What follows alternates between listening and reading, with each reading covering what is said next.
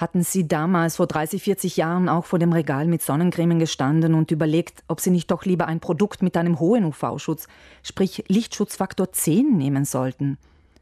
Was heute den Großteil jedes Sortiments ausmacht, nämlich Sonnenschutzmittel mit einem Faktor von 30 oder 50, war noch vor einigen Jahren nicht so selbstverständlich zu finden. Es fehlte an den entsprechenden Herstellungstechnologien. Heute ist das anders. Wir sind jetzt eine, an einem Punkt angelangt, wo technisch mehr oder weniger alles möglich ist und viel höhere Schutzfaktoren braucht es eigentlich nicht mehr. Erklärt Dr. Maximin Liebel, Apotheker und Inhaber der Madonna Apotheke in Bozen. Effizienter Schutz gegen schädigende UVA- und B-Strahlen durch Produkte mit einem hohen bis sehr hohen Lichtschutzfaktor sei auf jeden Fall das Um und Auf. Das wäre eigentlich schon immer so gewesen, nur hat sich eigentlich diese Kultur des Sonnenschutzes in den letzten Jahren entwickelt, auch weil das Thema Hautkrebs und so weiter immer mehr ein Thema ist. Südtirol weist europaweit die höchste Hautkrebsinzidenz auf. Einen der möglichen Gründe sieht Dr. Liebl in der Tatsache, dass die Südtirolerinnen und Südtiroler ein Volk nordischer Abstammung, also helleren Hauttyp sind, jedoch im südlichen Teil der Alpen leben, wo die Sonneneinstrahlung höher ist als nördlich der Alpen. Auch werde häufig im Urlaub für ausreichend Sonnenschutz gesorgt, nicht jedoch zu Hause, auf der Grillparty, am Kinderspielplatz, im Garten oder auf dem Feld. Wer viel im Freien arbeitet, äh, täglich ist er seit, seit längerem nicht gewohnt, äh, Sonnenschutzcreme zu verwenden, hat das nie getan, vielleicht schon seit Jahren, Jahrzehnten nicht. Und äh, es ist nicht so einfach, jemanden dann zu überzeugen, dass er sich umstellt und äh, regelmäßig äh, Sonnenschutzprodukte verwendet bei der Arbeit täglich. Ein Sonnenschutzprodukt muss sich angenehm auf der Haut anfühlen, damit es auch verwendet wird, gerade von Männern, ist Dr. Liebel überzeugt.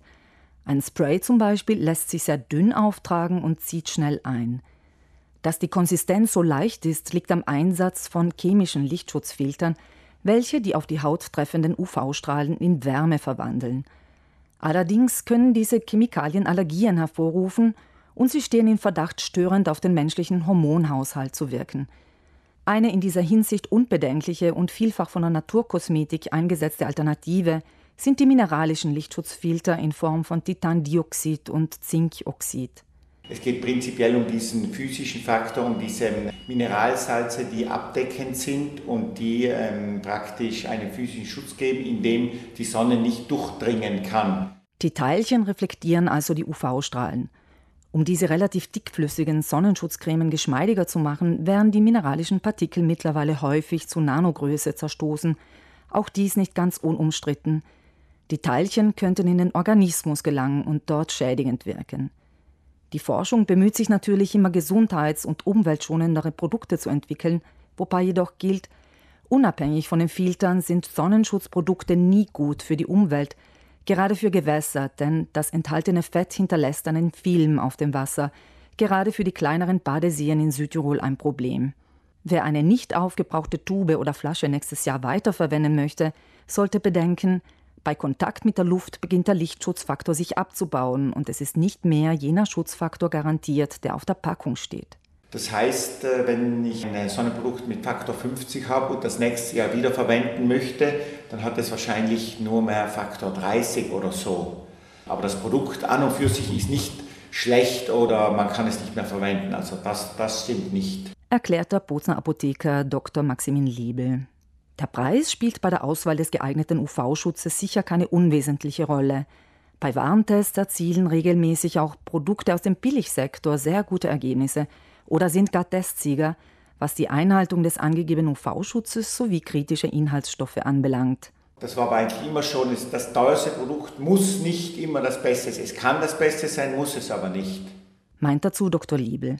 Gleichwohl sei aber der Trend festzustellen, Sonnenschutzprodukte im Fachhandel zu kaufen – da neben durchwegs hochwertigen Produkten auch kompetente Beratung angeboten werde.